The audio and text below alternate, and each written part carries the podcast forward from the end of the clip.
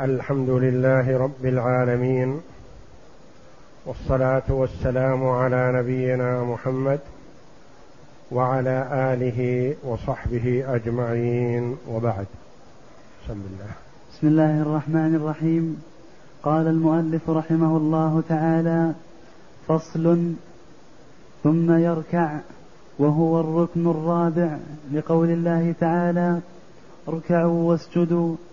ويكبر للركوع لما روى أبو هريرة أن رسول الله صلى الله عليه وسلم كان إذا قام إلى الصلاة كبر حين يقوم ثم يكبر حين يركع ثم يكبر حين يسجد ثم يكبر حين يرفع رأسه يفعل ذلك في صلاته كلها رواه البخاري ومسلم. وفي هذه وفي هذه التكبيرات روايتان إحداهما أنها واجبة لأن النبي صلى الله عليه وسلم كان يفعلها وقد قال صلوا كما رأيتموني أصلي. ولأن الهوي إلى الركوع فعل فلم يخل في فلم يخل في ذكر واجب. فلم يخلو فلم يخلو في ذكر من ذكر واجب. من ذكر واجب. من ذكر واجب كالقيام. والثانية لا يجب لأن النبي صلى الله عليه وسلم لم يعلمها لم يعلمها المسيء في صلاته ولا يجوز تأخير البيان عن وقت الحاجة. ويستحب. ويستحب أن يرفع يديه مع التكبير لحديث ابن عمر وقدر الإجزاء الإنحاء حتى يمكنه مس ركبتيه بيديه لأنه لا يسمى راكعا بدونه. قول المؤلف رحمه الله تعالى فصل ثم يركع وهو الركن الرابع. وتقدم لنا أن أركان الصلاة خمسة عشر. نعرفها إن شاء الله بالاستقراء. الأول القيام الثاني تكبيرة الإحرام. الثالث قراءة الفاتحة. الرابع موضوع حديثنا الآن الذي هو الركوع. فالركوع ثبت بالقرآن الكريم والسنة المطهرة وهو ركن من أركان الصلاة. لا تتم صلاة المرء إلا به. إن استطاعه قائما وإلا فيؤمي له إيماء. اركعوا واسجدوا. هذا الدليل من القرآن الكريم. والسنة حديث أبي هريرة رضي الله عنه كان النبي صلى الله عليه وسلم حين يقوم يكبر حين يركع. يعني أن النبي صلى الله عليه وسلم كان يركع. ثبت ركوعه بفعله وبنقل الصحابة رضي الله عنهم. ثم التكبير للركوع لأنه جاء في الأول العنوان الكبير قال صفة الصلاة. ثم ذكر أركان الصلاة. ثم يذكر ما يمر به من الواجبات والسنن والمستحبات. فالركن الرابع الركوع.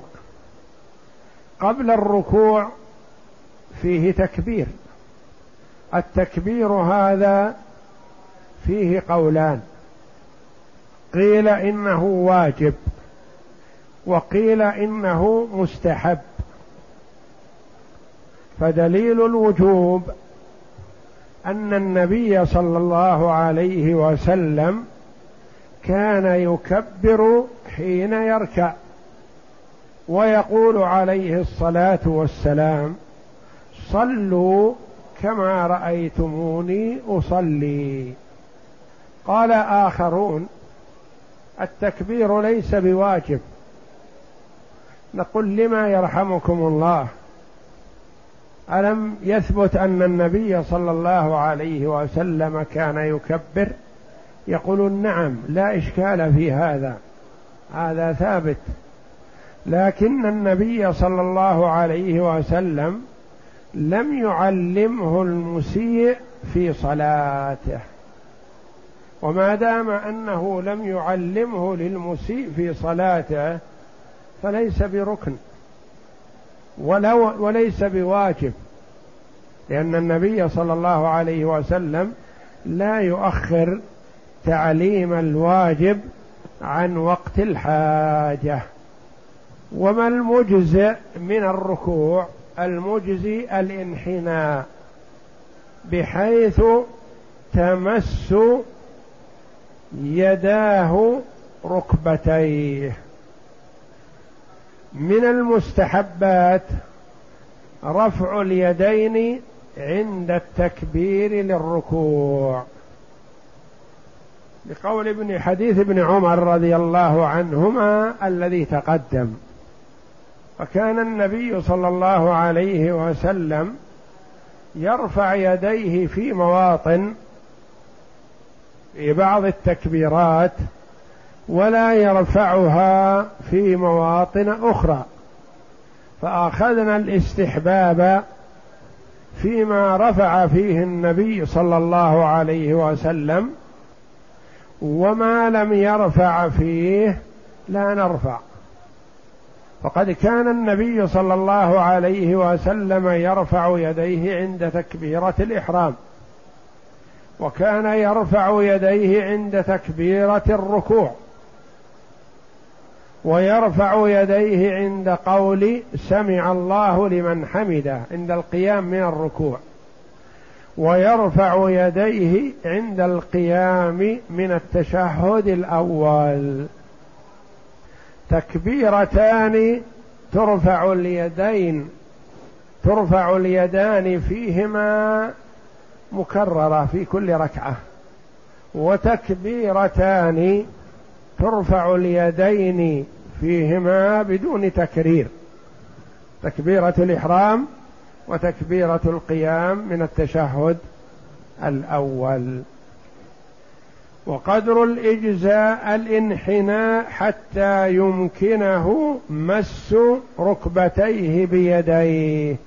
يعني إذا انحنى ووصلت يديه إلى ركبتيه هذا يكفي. ولكن له أفضلية. ففيه ركوع مجزئ وركوع أفضل. ومستكمل. المجزي إذا انحنى ولو يسيرا بحيث تمس يداه ركبتيه. والركوع الكامل يأتي بيانه. ويجب أن يطمئن راكعا وهو الركن الخامس لقول رسول الله صلى الله عليه وسلم للمسيء في صلاته ثم اركع حتى تطمئن راكعا متفق عليه. ويجب أن يطمئن في الركوع. الإطمئنان شيء والإنحناء شيء آخر. الركوع ركن والإطمئنان فيه ركن آخر الركن الخامس. الركوع الانحناء. انحنى ونهض بسرعة نقول ركع لكن ما اطمأن فلا بد من الركوع ولا بد من الاطمئنان. والاطمئنان ركن لأن النبي صلى الله عليه وسلم علمه للمسيء في صلاته فقال حتى تطمئن راكعا. نعم. ويستحب أن يضع يديه على ركبتيه قابضا لهما ويسوي ظهره ولا يرفع رأسه ولا يخفضه ويجافي يديه على جنبيه عن. ويجافي يديه عن جنبيه لما روى أبو حميد أن رسول الله صلى الله عليه وسلم كان إذا ركع أمكن يديه من ركبتيه ثم هصر ظهره وفي لفظ ركع ثم اعتدل فلم يصوب فلم يصوب رأسه ولم يقنع. وفي رفع رفع رأسه ولم يقنع. وفي رواية ووضع يديه على ركبتيه كأنه قابض عليهما ووتر يديه فنحاهما عن جنبيه. حديث صحيح. ويستحب أن يضع يديه على ركبتيه. هذا من المستحبات. لكن لو صف يديه ودلاهما ركوعه صحيح. لكن المستحب أن يجعل يديه حال الركوع على ركبتيه كأنه قابض لركبتيه. يمسك بهما ركبتيه. ويسوي ظهره ولا يرفع رأسه ولا يخفضه. يسوي ظهره يعني يجعله مستوي. والنبي صلى الله عليه وسلم إذا ركع صوى ظهره. قال الراوي حتى لو صب عليه ماء لاستقر. يستقر في وسط الظهر. لأن الظهر مسوى ليس مقوقس. هذا هو بيان لصفة الركوع الكامل. إن حنى يسيرا يكفي. أدى الواجب. سوى ظهره ذلك أفضل هو فعل النبي صلى الله عليه وسلم. ويسوي ظهره. ويجعل رأسه حيال ظهره مستوي مع ظهره. فلا يصوبه ولا يرفعه. يعني لا ينزله تحت يجعله كأنه متدلي إلى أسفل ولا يجعله مرتفع كأنه ينظر إلى أعلى وإنما يكون مستو مع سمت الظهر. ولا يرفع رأسه ولا يخفضه ويجافي يديه عن جنبيه السنة. يجافي يديه عن الجنبين يبعدهما ويقوسهما يجعلهما بمثابة الوتر. يعني لا يمدهما هكذا أو يدخلهما يجعلهما بمثابة كأنهما ملصقان بالجنب وإنما يبعدهما ويجعلهما كالوتر المقوس. لما روى أبو حميد أن رسول الله صلى الله عليه وسلم كان إذا ركع أمكن يديه من ركبتيه يعني كأنه يمسك الركبتين باليدين. ثم حصر ظهره يعني عدله. وفي لفظ ركع ثم اعتدل. فلم يصوب رأسه تصويب الرأس يجعله تحت كالمتدلي تحت. ولم يقنع يعني لم يرفعه كأنه مرتفع. وفي رواية وضع يديه على ركبتيه كأنه قابض عليهما كأنه قابض على ركبتيه بيديه. ووتر يديه فنحاهما عن جنبيه. حديث صحيح. وتر يديه. يعني جعلهما هكذا بمثابة الوتر. نعم. فصل. ثم يقول سبحان ربي العظيم. وفيه روايتان. إحداهما يجب لما روى عقبة بن عامر أنه لما نزل فسبح باسم ربك العظيم. قال النبي صلى الله عليه وسلم اجعلوها في ركوعكم. فلما نزل سبح اسم ربك الأعلى قال اجعلوها في سجودكم. رواه أبو داود. نعم ولأنه, فعل في الصلاة فلم يخل من ذكر واجب كالقيام. من ذكر, من ذكر واجب كالقيام. والثانية ليس بواجب لأن النبي صلى الله عليه وسلم لم يعلمه المسيء في صلاته. نعم. إذا ركع يقول سبحان ربي العظيم. فأفعال الصلاة لكل فعل ذكر. من قراءة أو تكبير أو تسميع أو تسبيح ما يخلو فعل من أفعال الصلاة إلا وله ذكر يعني قول باللسان. ففي حال القيام القراءة. في حال الهوي إلى الركوع التكبير. في حال الاستقرار في الركوع التسبيح. قال ثم يقول سبحان ربي العظيم. وفيه في هذا الذكر روايتان عن الإمام أحمد رحمه الله. قيل واجب هذا الذكر واجب. والواجب إذا تركه عمدا بطلت صلاته. وإذا تركه سهوا جبره سجود السهو. قيل واجب لما ثبت في السنة. أن النبي صلى الله عليه وسلم لما نزل عليه فسبح باسم ربك العظيم قال اجعلوها في ركوعكم. هذه التي في سورة الواقعة. فلما نزل عليه سبح اسم ربك الأعلى قال النبي صلى الله عليه وسلم اجعلوها في سجودكم في سجودكم وهذه أول آية في سورة الأعلى. سبح اسم ربك الأعلى الذي خلق فسوى إلى آخر الآيات. فقول النبي أمره بأن تجعل هذه في الركوع وهذه في السجود دليل الوجوب. الرواية الثانية قالوا ليس هذا بواجب. لما؟ قال لأن النبي صلى الله عليه وسلم لم يعلمها المسيء في صلاته. ولو كانت واجبة من واجبات الصلاة لعلمه إياها. نعم.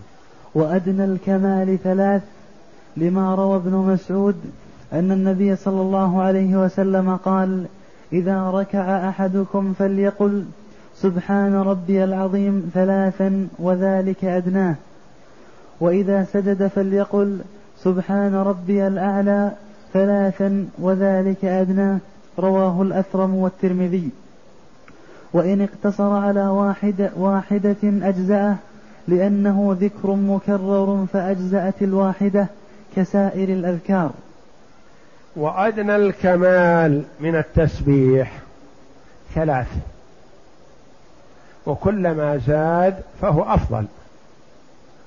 إذا قال أربع سبحان ربي العظيم أو خمس أو ست أو سبع أو زاد على ذلك إذا كان يصلي وحده. ولا أو يصلي بجماعة ولا يشق على المأمومين ويعلم منهم الرغبة في الاطمئنان والزيادة فيزيد. وهناك مجزئ المجزي واحدة. لو قال سبحان ربي العظيم واحدة كفى.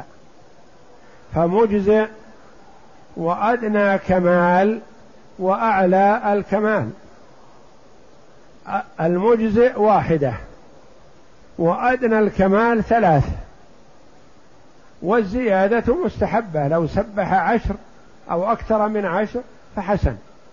لقول ابن مسعود رضي الله عنه أن النبي صلى الله عليه وسلم قال إذا ركع أحدكم فليقل سبحان ربي العظيم ثلاثا وذلك أدناه وإذا سجد فليقل سبحان ربي الأعلى ثلاثا وذلك أدناه لما إذا قلنا إنه يكفي واحدة والنبي قال أدناه قالوا لأن هذا ذكر مكرر.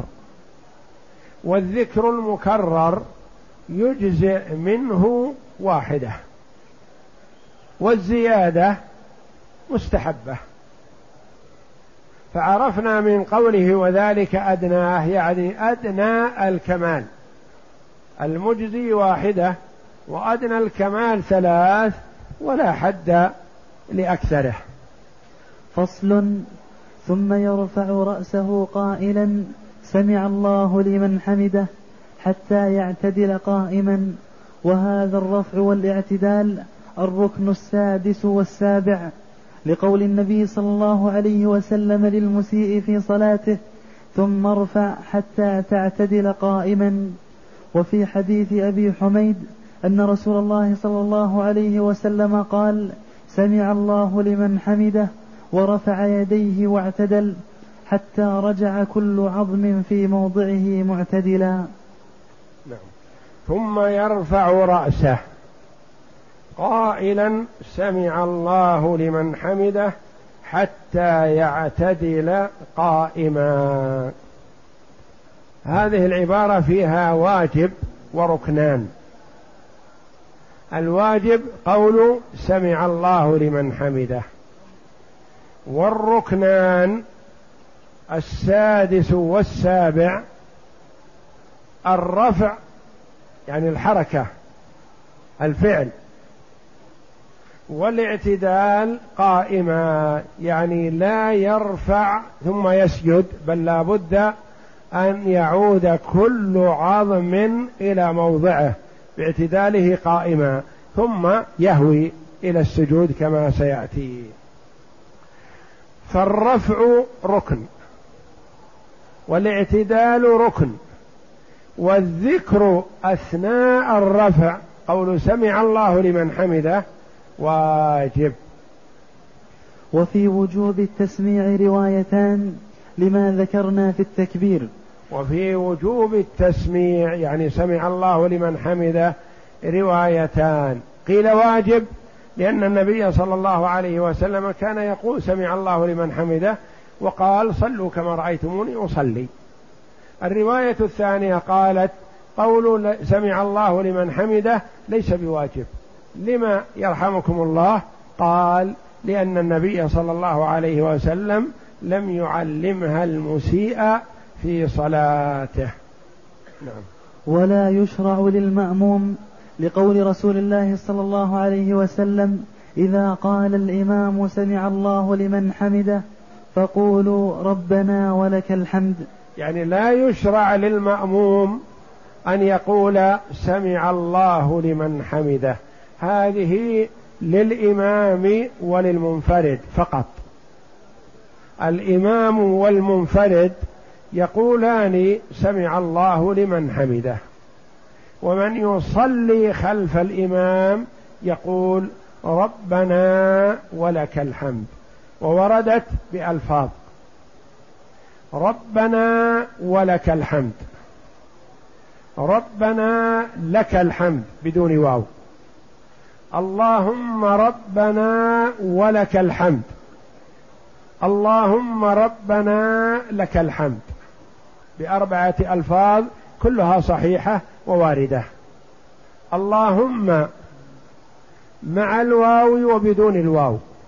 وبدون اللهم مع الواو وبدون الواو. أربعة ألفاظ. اللهم ربنا ولك الحمد. اللهم والواو.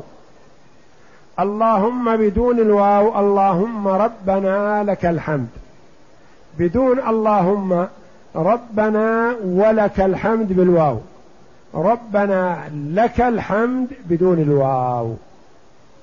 وهذه للمأموم فالإمام يقول سمع الله لمن حمده والمأموم يقول بعده ربنا ولك الحمد. ثم إذا استقر ارتفع الإمام واستتم قائما قال ربنا ولك الحمد أو ربنا لك الحمد كما تقدم بواحد من أربعة ألفاظ. فالمأموم لا يقول سمع الله لمن حمده. هذه للإمام وللمنفرد. نعم. ويقول في اعتداله ربنا ولك والمناسبة واضحة لأن الإمام يرفع صوته ويقول سمع الله لمن حمده. يعني كأنه يخبرنا أن الله جل وعلا يسمع من حمده. فنبادر نحن خلف الإمام فنقول ربنا ولك الحمد. نعم. ويقول في اعتداله ربنا ولك الحمد. وفي وجوبه روايتان لما ذكرنا. نعم. فإذا اعتدل الإمام قائما قال مثل قول المأموم ربنا ولك الحمد بواحد من الألفاظ الأربعة. نعم. قال وهل هي واجبة أو لا على الإمام روايتان؟ قالوا واجبة. لأن الإمام لأن النبي صلى الله عليه وسلم كان يقولها. قالوا ليست بواجبة لأن النبي صلى الله عليه وسلم لم يعلمها المسيء في صلاته. نعم. قال الأثرم وسمعت أبا عبد الله يثبت أمر الواو وقال قد روى في قد روى فيه الزهري ثلاثة أحاديث عن أنس وعن سعيد عن أبي هريرة وعن سالم عن أبيه وإن قال ربنا لك الحمد جاز نص عليه لأنه قد صحت به السنة. يقول الأثرم وسمعت أحد تلامذة الإمام أحمد رحمهم الله قال سمعت أبا عبد الله يثبت أمر الواو يعني كونك تأتي بالواو أولى. يقول لأنه ثبت فيها ثلاثة أحاديث فتقول ربنا ولك الحمد أفضل من قولك ربنا لك الحمد. ما هذه الأحاديث؟ يقول ثبت فيها ثلاثة أحاديث قد روى فيها روي فيها الزهري روى فيها الزهري ثلاثة أحاديث. عن أنس هذا واحد أنس بن مالك رضي الله عنه. وعن سعيد عن أبي هريرة هذا الحديث الثاني. وعن سالم عن أبيه عبد الله بن عمر.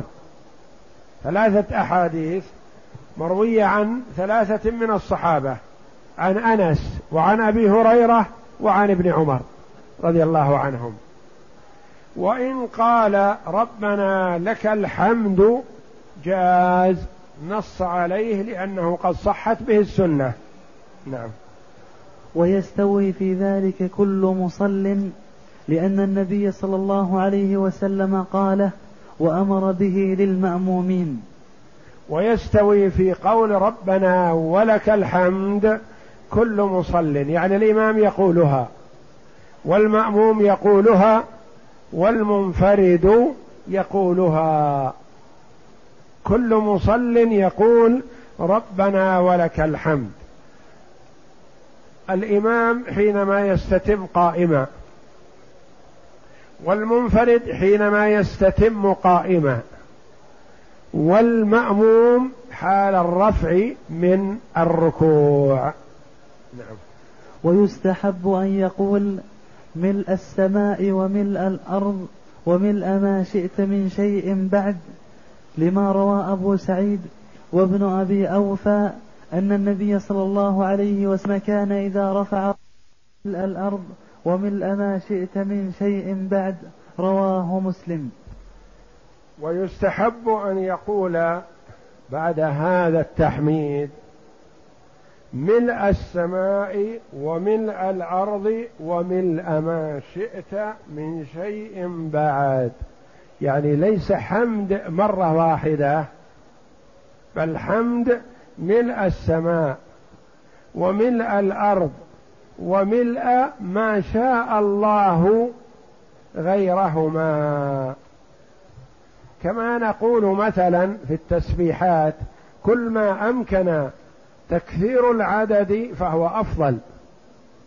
فالنبي صلى الله عليه وسلم خرج من عند أم حبيبة واحدى أمهات المؤمنين وهي في مصلاها تذكر الله بعد صلاة الفجر ورجع إليها ضحى وهي لا تزال في مكانها. فقال أنت على مكانك منذ فارقتك؟ قالت نعم. قال لقد قلت بعدك أربع كلمات ثلاث مرات. لو وزنت بما قلت منذ الغداة يعني من من الصباح لوزنتهن. أربع كلمات ثلاث مرات. سبحان الله وبحمده عدد خلقه ورضا نفسه وزنة عرشه ومداد كلماته. أربع كلمات. سبحان الله عدد خلقه ورضا نفسه وزنة عرشه ومداد كلماته.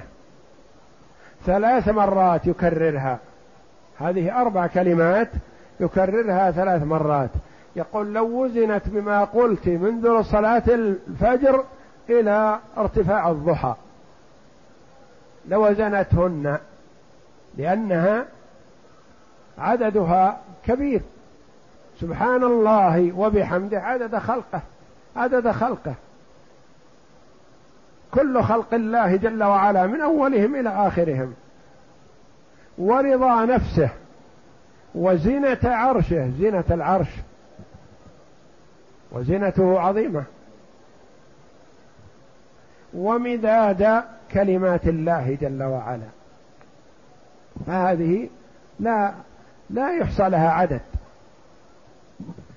فيحرص المسلم على ما اشتمل على تسبيح أكثر وكان ورد في سنة رسول الله صلى الله عليه وسلم. فالتسبيح المطلق يأتي بما أمكنه من إضافة العدد.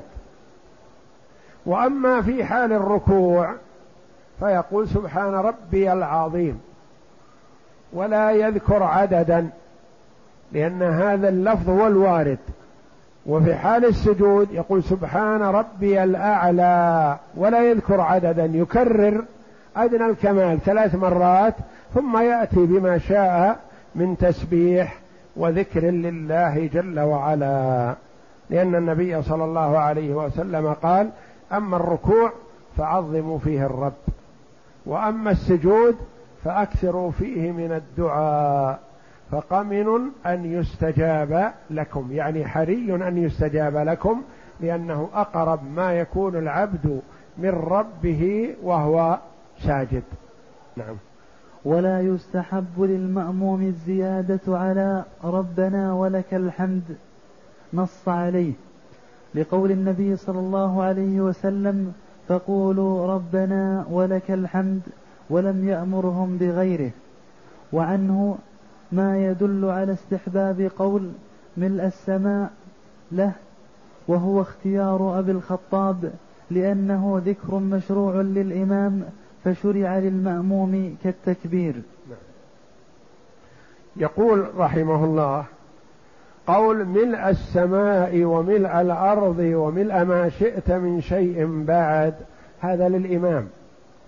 لأن النبي صلى الله عليه وسلم كان يقوله وهو إمام.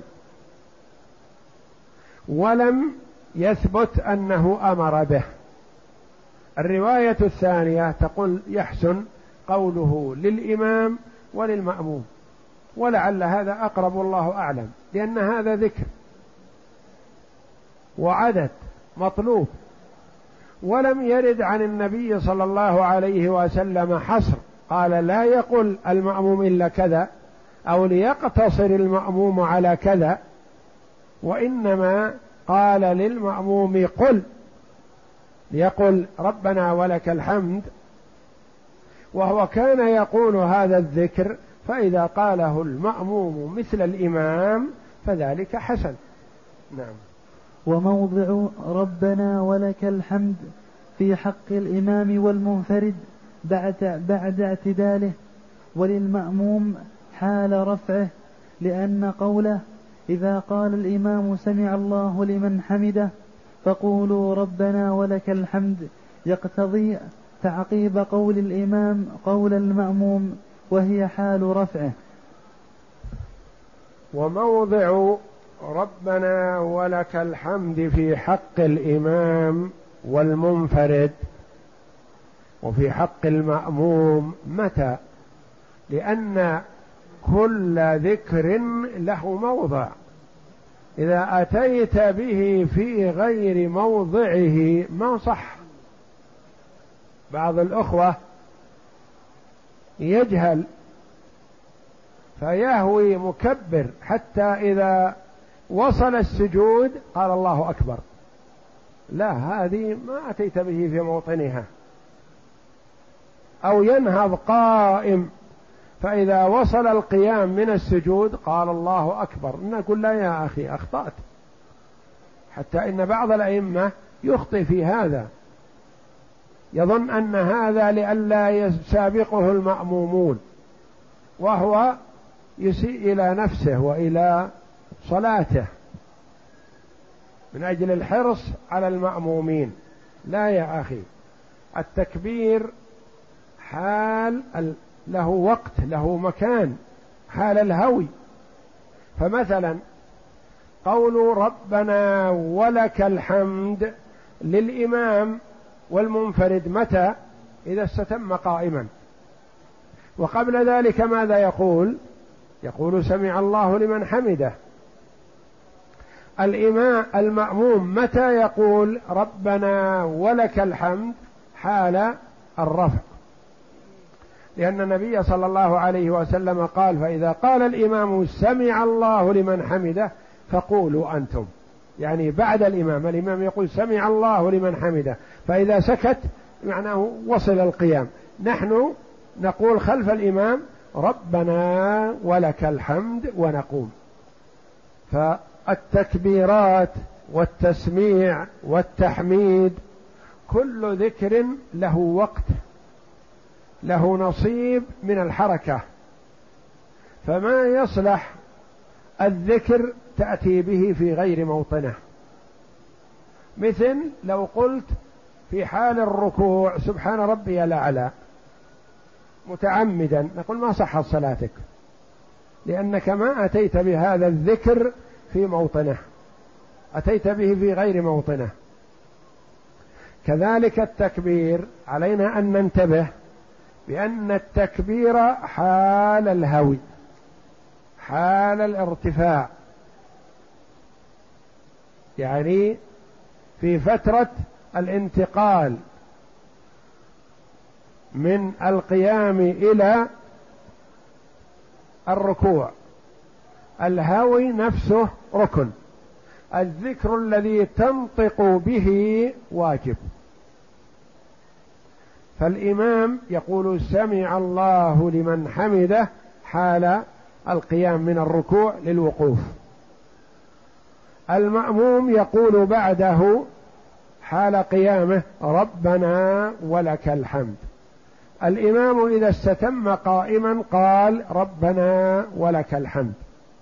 وكأن اللفظتين ينطقان بهما في وقت واحد. من الإمام والمأموم. لأن الإمام بعد ما استتم قائما ماذا يقول؟ ربنا ولك الحمد. حال استتمام الإمام قائما المأموم ينهض. فينطق بهما معا. كأن الإمام قال لنا سمع الله لمن حمده ثم بادرنا نحن وإياه في وقت واحد نقول ربنا ولك الحمد. نعم. فصل. ثم يخر ساجدا ويطمئن في سجوده. وهما الركن الثامن والتاسع لقول الله تعالى واسجدوا. وقول النبي صلى الله عليه وسلم للأعرابي ثم اسجد حتى تطمئن ساجدا وينحط إلى السجود. مكبرا لحديث أبي هريرة ولا يرفع يديه لحديث ابن عمر. يقول ثم يخر ساجدا ويطمئن في سجوده. عندنا يخر يعني الهوي من القيام إلى السجود هذا ركن. وهو الركن الثامن لأنه تقدم سبعة. والسجود نفسه ركن الركن التاسع. والذكر حال الهوي واجب. والذكر حال السجود الذي هو التسبيح واجب. ثم يخر ساجدا ويطمئن في سجوده. فال فالهوي ركن. والاطمئنان ركن. لقوله صلى لقوله جل وعلا واسجدوا اركعوا واسجدوا في سورة الحج. وقول النبي صلى الله عليه وسلم للأعرابي يعني المسيء في صلاته ثم اسجد حتى تطمئن ساجدا. فذكر السجود وذكر الاطمئنان. وينحط إلى السجود مكبرا لحديث أبي هريرة ولا يرفع يديه. في هذه الحال لا يرفع اليدين. عند الهوي للسجود يكبر بدون رفع اليدين. بخلاف الهوي للركوع فيكبر رافعا يديه حذو منكبيه. نعم. ويكون أول ما يقع منه على الأرض ركبتاه ثم يداه ثم جبهته وأنفه لما روى وائل بن حجر قال ابن حجر. ابن حجر إيه. قال كان رسول الله حجر شارح صحيح البخاري أحمد بن حجر. وأما وائل هذا أحد الصحابة رضي الله عنهم وائل بن حجر. قال كان رسول الله صلى الله عليه وسلم إذا سجد وضع ركبتيه قبل يديه وإذا نهض رفع يديه قبل ركبتيه رواه أبو داود. ويكون أول ما يضع منه على الأرض ركبتاه. هذا هو الأفضل. إذا هوى أول ما يباشر الأرض الركبتان ثم اليدان ثم الجبهة والأنف. وإن بدأ باليدين قبل الركبتين فلا حرج. لكن الأفضل أن تكون الركبتان هما الأولى نزولا على الأرض ثم اليدان ثم الجبهة والأنف. لما روى وائل بن حجر قال كان رسول الله صلى الله عليه وسلم إذا سجد وضع ركبتيه قبل يديه. وإذا نهض يعني أراد القيام من السجود رفع يديه قبل ركبتيه. رواه أبو داود. وهذا أفضل وأيسر. أيسر للمرء وضع الركبتين قبل اليدين. فعند وعند النهوض بالعكس يرفع اليدين اولا ثم يقوم على الركبتين. والسجود على هذه الأعضاء واجب لما روى ابن عباس أن النبي صلى الله عليه وسلم قال أمرت أن أسجد على سبعة أعظم الجبهة وأشار بيديه إلى أنفه واليدين والركبتين وأطراف القدمين متفق عليه. والسجود على هذه الأعضاء واجب. ليس المراد السجود واجب السجود ركن. وإنما يكون على هذه الأعضاء السبعة واجب. يعني يجب أن يسجد على الأعضاء السبعة. يجهل بعض المصلين فيرفع قدمه عن الأرض أو يرفع أنفه عن الأرض أو يرفع ركبته أو إحدى ركبتيه عن الأرض. وإذا كان ذلك تعمدا ما صحت الصلاة لأن السجود على الأعضاء السبعة واجب. والسجود على هذه الأعضاء واجب لما روى ابن عباس أن النبي صلى الله عليه وسلم قال أمرت. من الذي يأمر الرسول صلى الله عليه وسلم؟ هو الله جل وعلا. أمرت أن أسجد على سبعة أعظم. الجبهة وأشار بيده إلى أنفه يعني كلها يعني أن الأنف تبع الجبهة الجبهة سماها وأشار إلى الأنف واليدين والركبتين وأطراف القدمين متفق عليه في صحيح البخاري ومسلم. نعم. وفي الأنف روايتان إحداهما لا يجب السجود عليه لأنه ليس من السبعة المذكورة. والثانية تجب تجب لإشارة النبي صلى الله عليه وسلم إلى أنفه عند بيان أعضاء السجود. الجبهة واجب السجود عليها. الأنف يقول فيه روايتان. لما يرحمك الله؟ قال رواية يقول واجب لأن النبي صلى الله عليه وسلم أشار إليها. الرواية الثانية يقول لا يكفي الجبهة. لأن النبي صلى الله عليه وسلم لم يذكر الأنف وإنما قال الجبهتان الجبهة. فقوله الجبهة دليل على أنه لا يجب غيرها. نقول الإشارة يقول النطق قوله الجبهة دليل على أن الأنف ليس بواجب. الرواية الثانية قالوا الأنف واجب لأنه أشار إليه. نعم. ولا تجب مباشرة المصلي بشيء من هذه الأعضاء إلا الجبهة فإن فيها روايتين إحداهما تجب لما روى لما روي عن خباب قال شكونا إلى رسول الله صلى الله عليه وسلم حر الرمضاء في جباهنا وأكف وأكفنا. وأكفنا فلم يشك فلم يشكنا. فلم يشكنا. فلم يشكنا. رواه مسلم. والثانية؟ والثانية لا تجب وهي ظاهر المذهب لما روى أنس. قال كنا نصلي مع النبي صلى الله عليه وسلم فيضع إحدانا طرف فيضع أحدنا. فيضع أحدنا طرف الثوب من شدة الحر في مكان السجود رواه البخاري ومسلم. ولأنها, ولأنها من أعضاء السجود فجاز السجود على حائلها كالقدمين. يقول ولا يجب مباشرة المصلي ولا يجب مباشرة المصلى بشيء من هذه الأعضاء إلا الجبهة. كأن سائلا يقول يرحمك الله قلت السجود على سبعة أعظم كما قال النبي صلى الله عليه وسلم. هل يجب أن تكون القدم على الأرض التي تصلي عليها أو على السجادة التي تصلي عليها؟ أم أنها لو كانت معتمدة على شيء وهذا الشيء معتمد على على الأرض يكفي؟ يقول يكفي في كلها إلا الجبهة.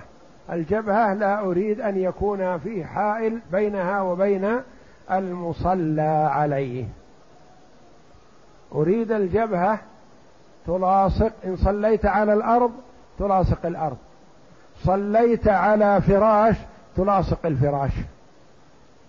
بخلاف اليد مثلا يجوز أن تسجد هكذا وتجعل يديك أو إحدى يديك على صندوق أو على كرسي. مثلا الرجل قد يكون فيها خف وهذا الخف طويل مثلا. فتكون الرجل كأنها معلقة بينها وبين الأرض مسافة إلا أنها معتمدة على الخف والخف معتمد على الأرض. هل يقول هل أنت ساجد على على الأرض بخفك؟ نقول نعم. ما دام إنك معتمد على الخف والخف على الأرض فهو صحيح لكن الخلاف في شيء واحد. وهو الجبهة. يقول الجبهة قول على أنك إذا سجدت على حائل بينك وبين المصلى ما صحت صلاتك لأن جبهتك ما باشرت الأرض. لما يرحمك الله؟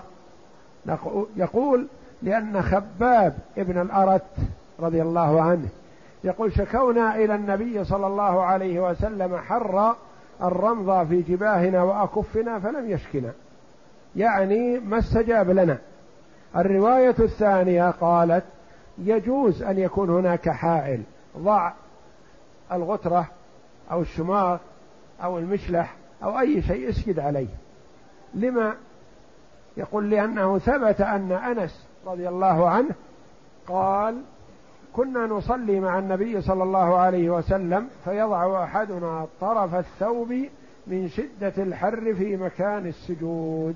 رواه البخاري ومسلم. اولا هذا الحديث رواه البخاري ومسلم. وذاك في رواية مسلم فقط. ثانيا أن أنس أكثر ملازمة للنبي صلى الله عليه وسلم لأن أنس رضي الله عنه منذ قدم النبي صلى الله عليه وسلم المدينة وأنس معه حتى توفاه الله. عليه الصلاة والسلام. ومدة إقامته بالمدينة عشر سنوات مع غزواته وكان أنس رضي الله عنه معه. فحينئذ نفهم من هذا أنه يجوز أن يضع الإنسان بينه وبين المكان الذي يصلي عليه حائل من فراش أو غترة أو شماغ أو مشلح أو غير ذلك أو منديل مثلا تكون الأرض مغبرة أو الأرض حارة فيضع منديل أو شيء يسلم به من حر الرمضة أو من غبار الأرض أو نحو ذلك. لا حرج في هذا والحمد لله. إذا فمباشرة المصلى عليه أولى خروجا من الخلاف لكن لو وضع حائلا بين جبهته والأنف ومكان السجود فلا حرج في هذا. والله أعلم.